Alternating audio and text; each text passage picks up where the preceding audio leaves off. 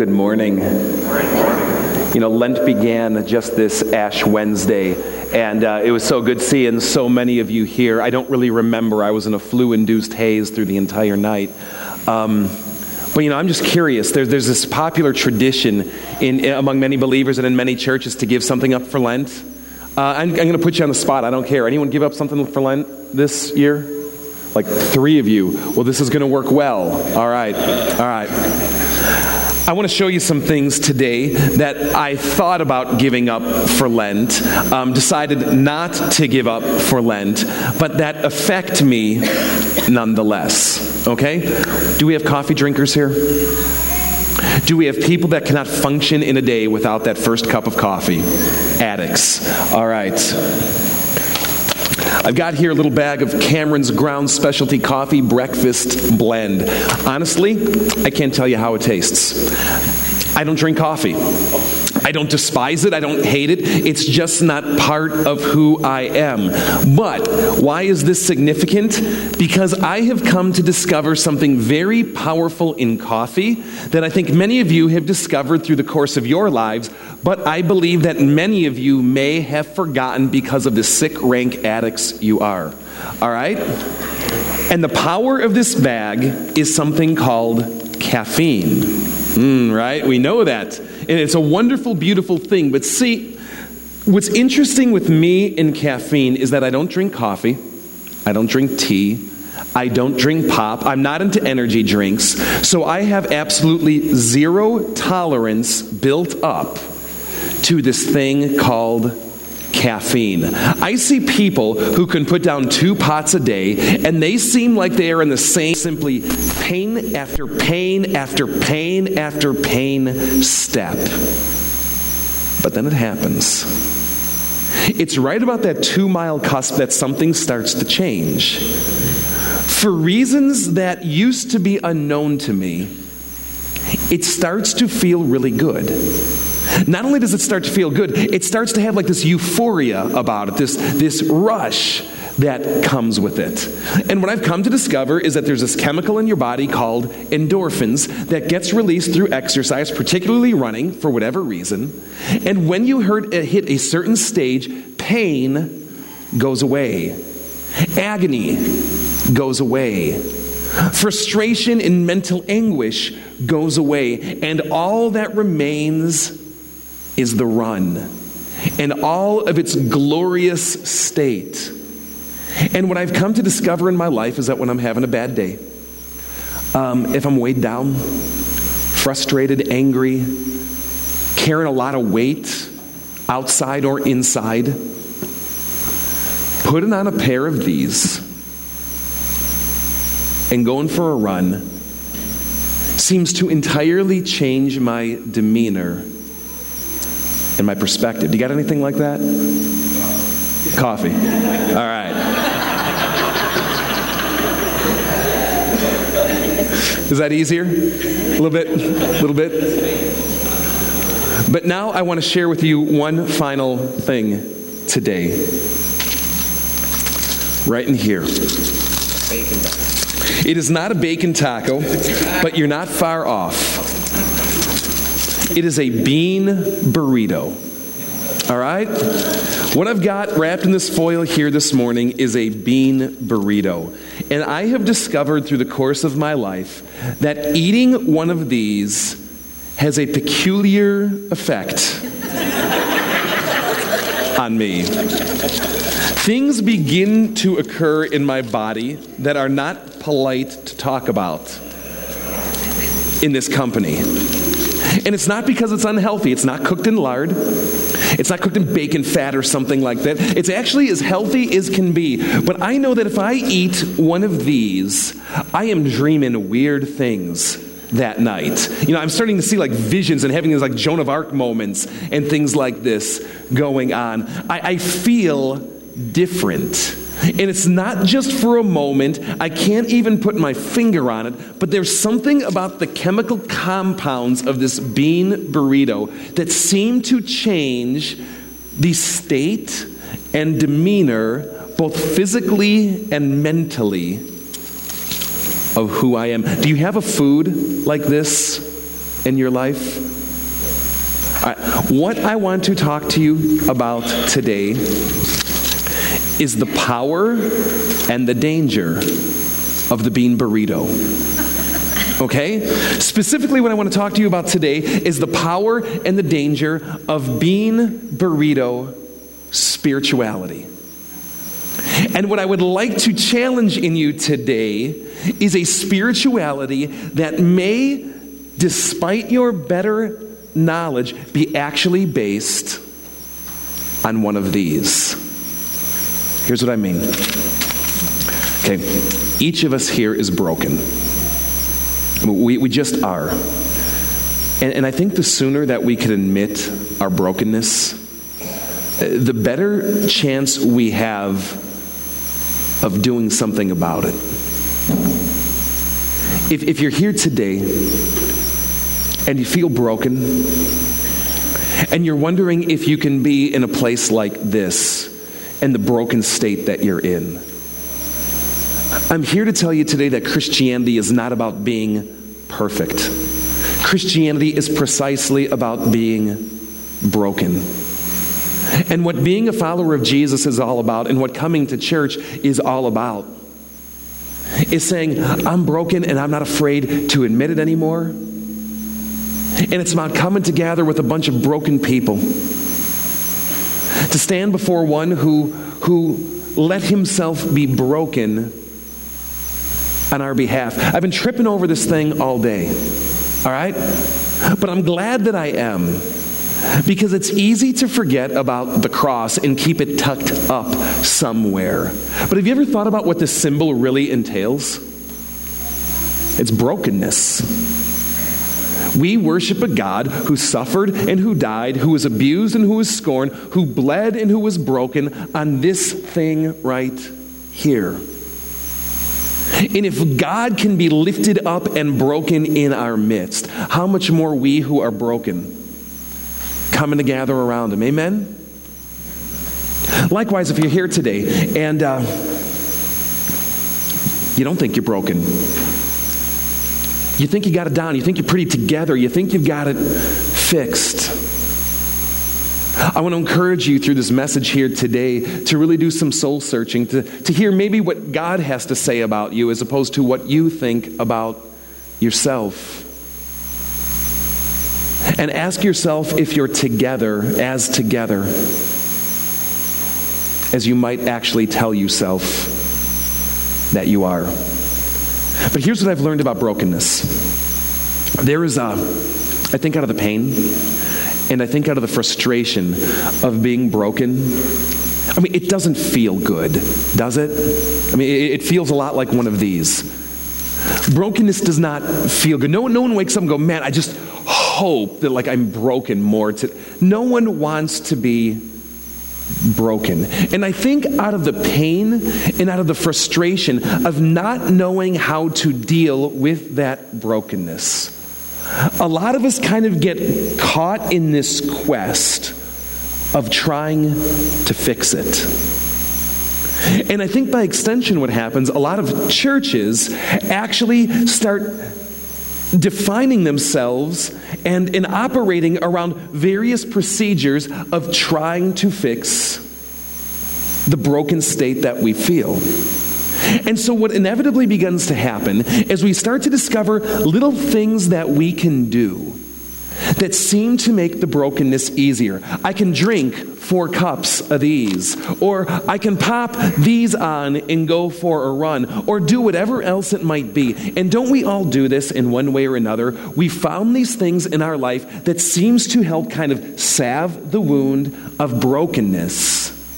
But before we know it, it starts to become a new basis for how we think and how we operate, and even what the answer and meaning of life is, as though in these procedures or rules, our brokenness can be fixed. Are you with me on this?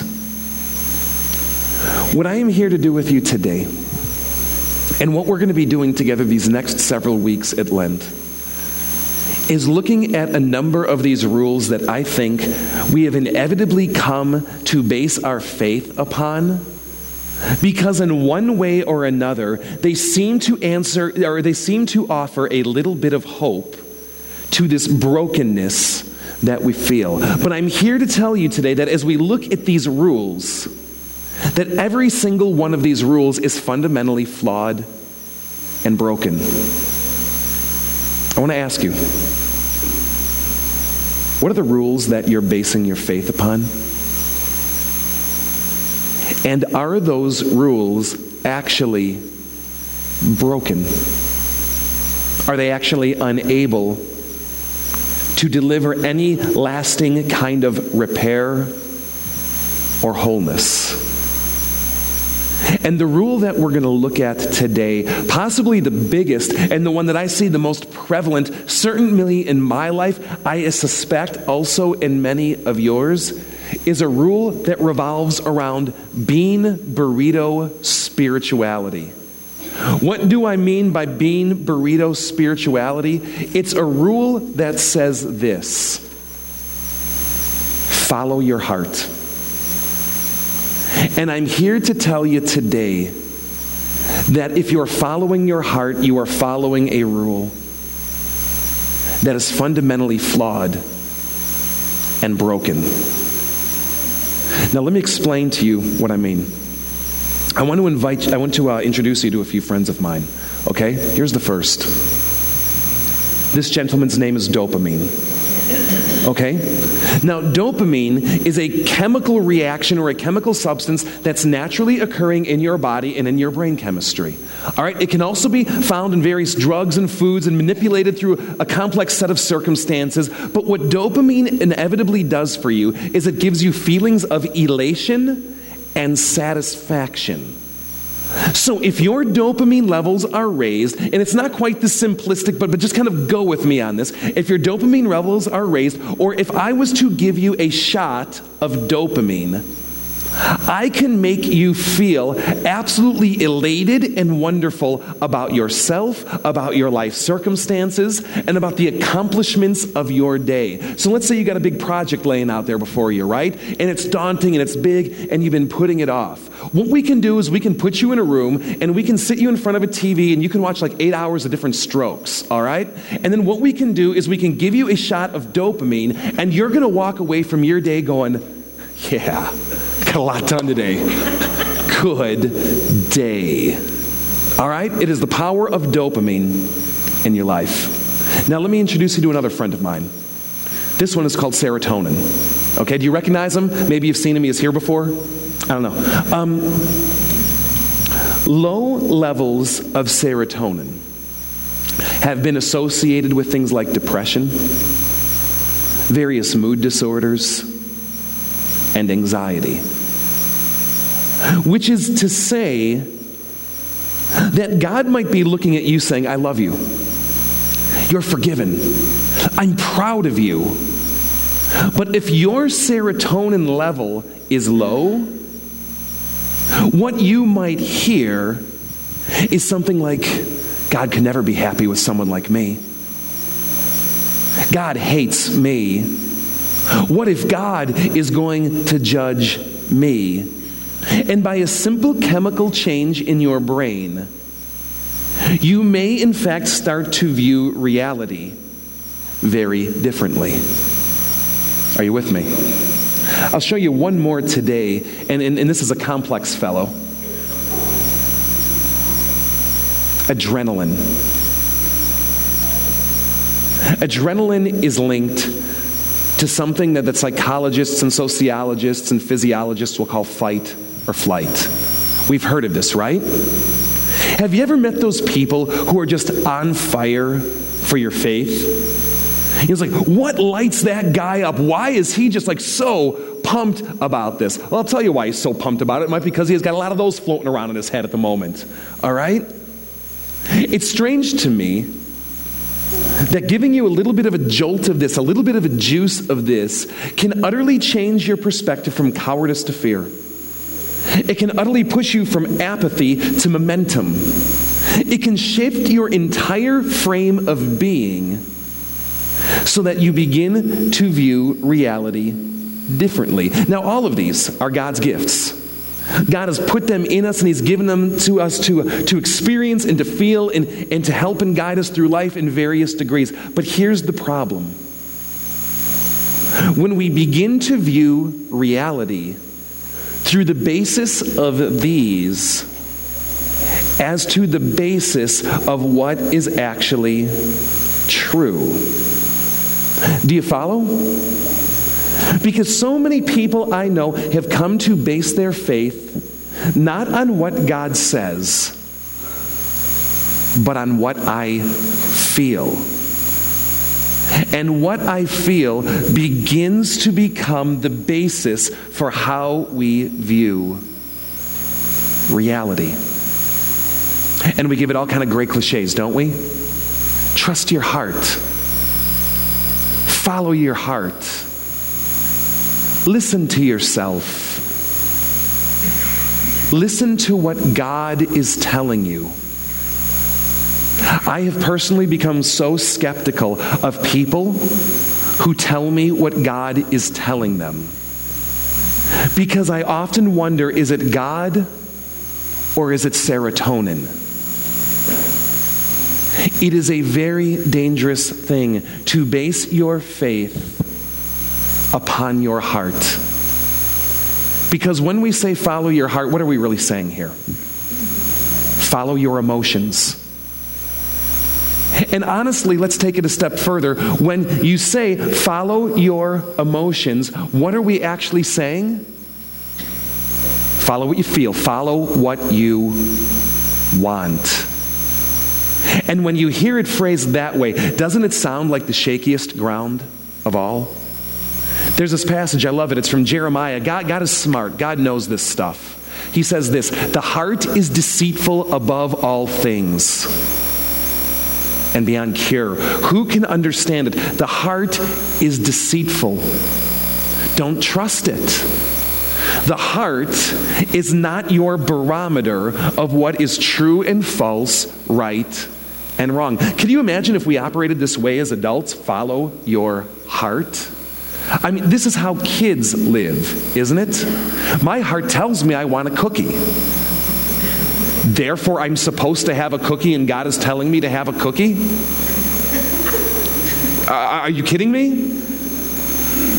Mom, my heart tells me I want that now. And I'm going to scream in the grocery store until you give it to me, right? God must be telling me I'm supposed to have that now? My heart tells me I love him, so I should sleep with him, and it's okay. Are you kidding me? But don't you start to see how easy it is to start to live this way? Following your heart is a bad idea. I ran across this clip. Um, it used to be an old Saturday Night Live clip. Um, it was actually redone as a Verizon commercial a little bit more recently. But I want to show you this here today, all right? Because whenever I think about what it means to follow your heart, this is what comes to mind. Take a look. Skyhook! Guys, check it out. Household bleach. No. Yeah. Wow, look good. I know, right? I'll tell you what saves gas money. My kid's hitchhiking to school. Great call. Yeah. Oh, yeah. No, no, no, no, no. Don't lift with your knees, lift with your back. Feel a difference? Yeah. You know where surgery's dirt cheap? It's a bad idea, okay? Don't follow your heart. Now, now it's, it's interesting. Let's, let's just pause for a moment. What does that even mean? I mean, think about, let, us just unpack the metaphor here for a moment. Because what is our heart? I mean, physiologically, what is our heart? It's a muscle, right? It's our blood pump. I mean, uh, think about it. When someone says, Do you love me with all your heart? Can you imagine this like two lovers on Valentine's Day? And they go out on this like starlit picnic or something, and the one is curled into the other. And do you love me? Oh, you know that I love you. Tell me how much I, you love me. I love you. I love you so much, honey. I love you with all my blood pump. but isn't that what we're saying? What's more fascinating to me is how different cultures use different organs to refer to the seat of emotions. See, for us here in the West, for us here in English speaking land, the heart has become something that symbolizes how we feel and what moves us and motivates us and drives us, isn't it? You know, it's interesting, though, that the, uh, the Bible was not written in English. The Bible was written in Greek and Hebrew. And in Bible translations, it will talk often about loving God with all your heart, loving people with your heart, giving your heart to God. But when it does it, it's not actually this organ that's underlying in the text. English translators are taking the metaphor that you and I know well and taking an organ that the Hebrews used instead and just changing it for us. Do you want to see what the organ is that the Hebrews used to describe what we call the heart? Here it is. It's right here. All right? And why is it? Why is it that we why is it that we will talk about courage as being, you know, having guts? But love is something of the heart. It's completely arbitrary, isn't it? But in the Hebrew mind, I loved you with my guts. I loved you with my belly. I loved you with my bowels and the bean burritos inside. And what I want to encourage you to today is to never follow your heart, your liver, your colon, your intestines, your bowels, or your rectum, or any other organ that might be full of bean burrito. Because it is only going to lead you to harm. Because Christianity is not based on what you feel. And following God is not about what this is telling you, because as Jeremiah said, the heart is a deceitful thing. Christianity in God is about a promise, not a feeling. And following God is about trusting His promises and saying, I'm going to say, I am going to understand that what you say is true regardless of how I feel, despite how I feel. Because when the two compete, may your word be true and your promise be true, and my heart be the liar. Are you with me? Which means you may be feeling that God doesn't love you. And I don't know why. Maybe it's your serotonin that's off, or maybe who knows what's going on. You might be feeling that God doesn't love you. But does God say He loves you? And forget your heart. Trust God. You might be feeling that you're not forgiven because the guilt weighs down on you and you can't shake it, and it infects you and you can't shake loose of it. And so you've convinced yourself because I feel this way. It must be true. But does God say that in Jesus your sins are forgiven? Then you're forgiven. Trust what God says. Forget your heart. You may be standing at a crossroads of decision and you don't know what to do because you see God's word saying this, but you so badly want that. Let God's word be true. And forget what your heart has to say. To base your faith on your heart is to base your faith on a bean burrito, a bag of coffee, serotonin, dopamine, or whatever else you happen to put into your body that day that controls how you feel. There's a, a passage. Paul writes that no matter how many promises God has made, they are yes in Christ.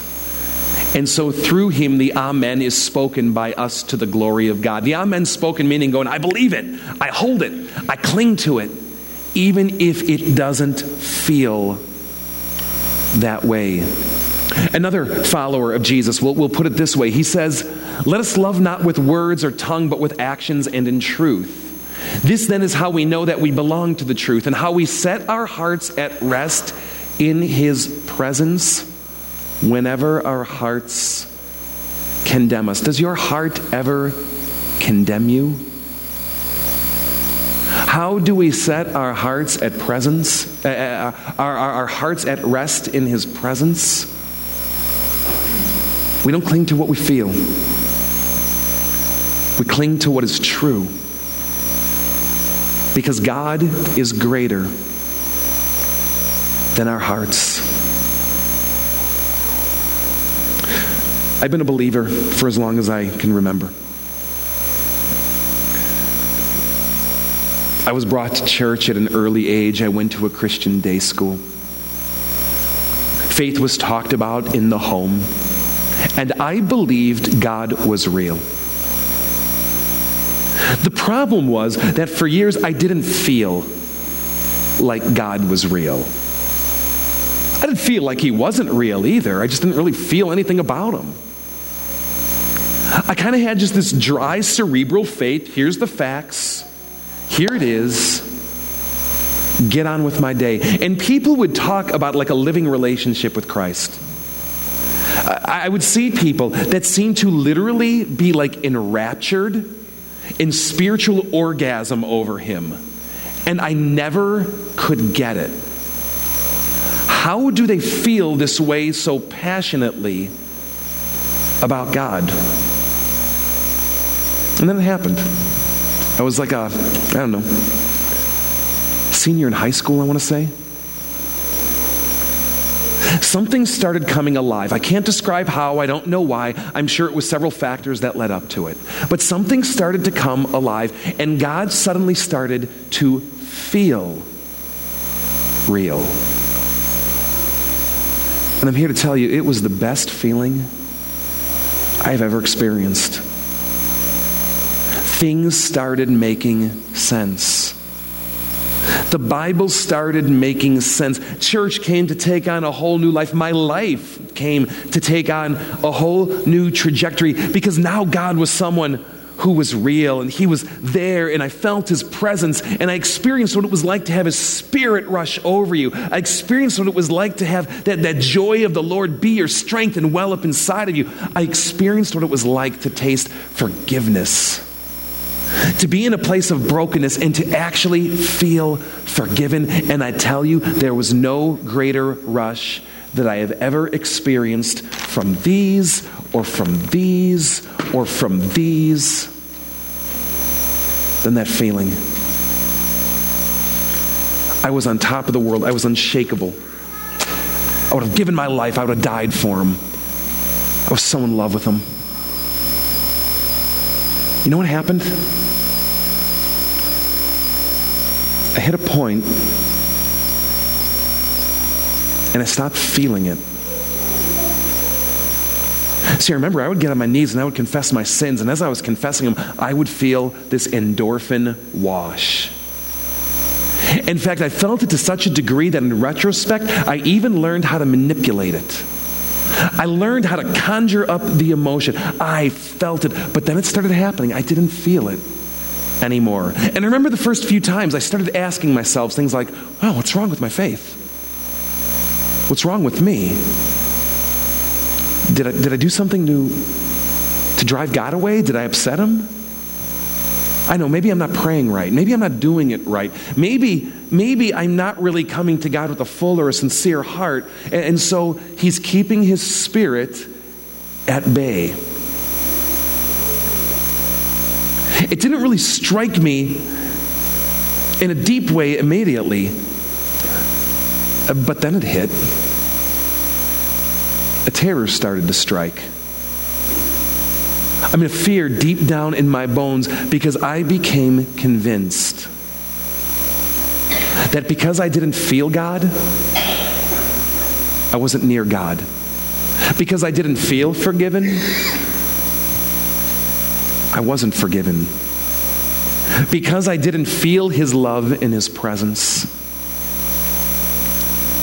his Holy Spirit must have been removed from me. I remember crying out. I was in a liturgical church, and we had this, this little liturgical piece. Um, some of you might remember it. Create in me a clean heart, O God, and renew a right spirit within me. Cast me not away from your presence. Take not your Holy Spirit from me. Restore to me the joy of your salvation. Grant me a free spirit. I said that every week for 20 years. It was the stupidest thing I've ever said my entire life. It meant nothing. But at this moment in my life, I was crying it with my heart and my soul. And what I've come to discover is it because I wasn't really worshiping God anymore. I was worshiping my feelings. I wasn't following God anymore. I was following my feelings. I wasn't a disciple of Jesus anymore. I was a disciple of my feelings because that's all following your heart is. Following that which moves you. Who are you disciple of here today? Who are you following? Are you following God? Or your feelings about Him? You know, there's some of you in this room that have probably never felt anything about God at all. I don't actually envy you, and that's not the point. To not experience God in that area of your psyche is to miss something great and miss something personal and real. But I'm sure there's a lot of us in this room today who have become so guilty of the other side. Of loving and wanting and yearning for God to feel real so bad that we have come to follow the feeling. And to base your faith on that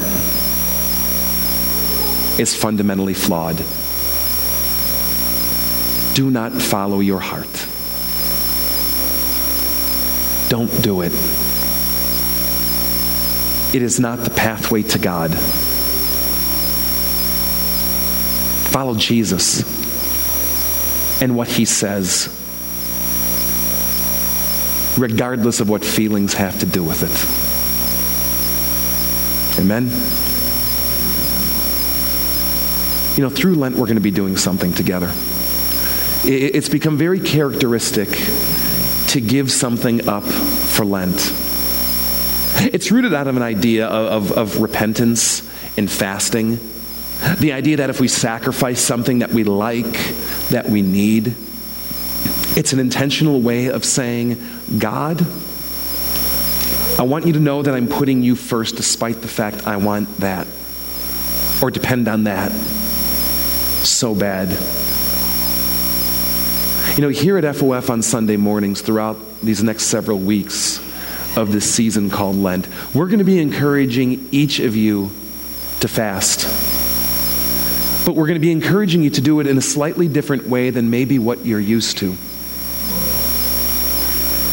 See, this is going to work well because like only three of you like said you gave something up. So so we're all starting from like a fresh, you know, base here. Rather than looking for some arbitrary thing to give up this Lent, what would it look like instead to give up the pseudo Christian rule instead? What might it look like to say, God, I have come to base my faith on this rule, and God, I love it. But God, I'm giving it up to you. Every week through Lent this season, we're going to be doing that and encouraging you to take that step. And here's how it's going to work today.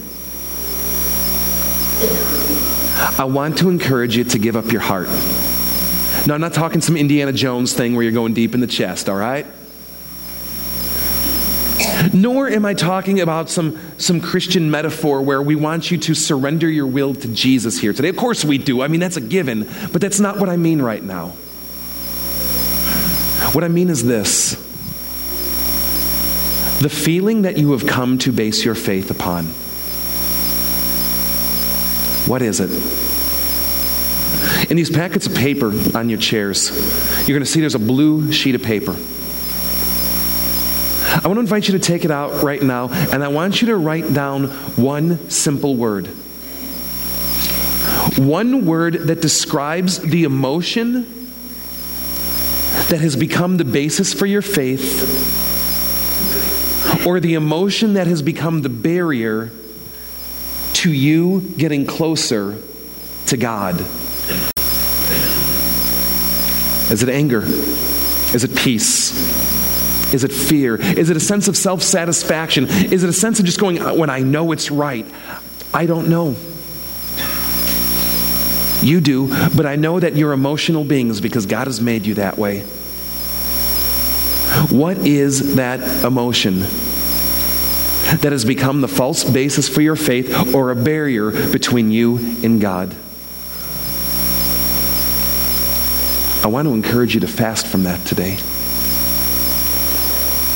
And to fast from that for the week. And if you're willing to make that commitment, here's what we're going to do. In a moment, we're going to gather to commune.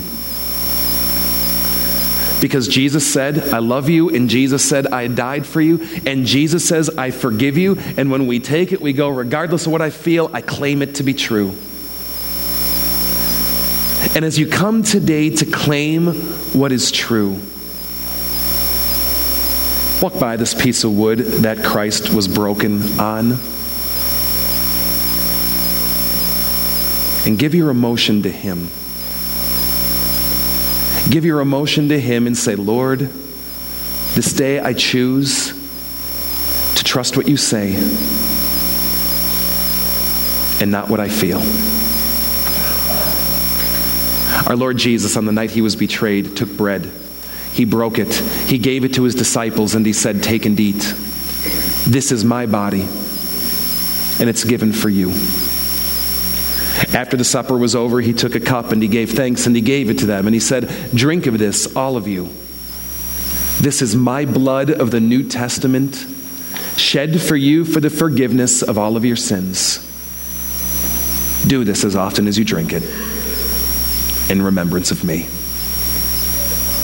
Brothers and sisters, welcome to the sure and certain promises of God.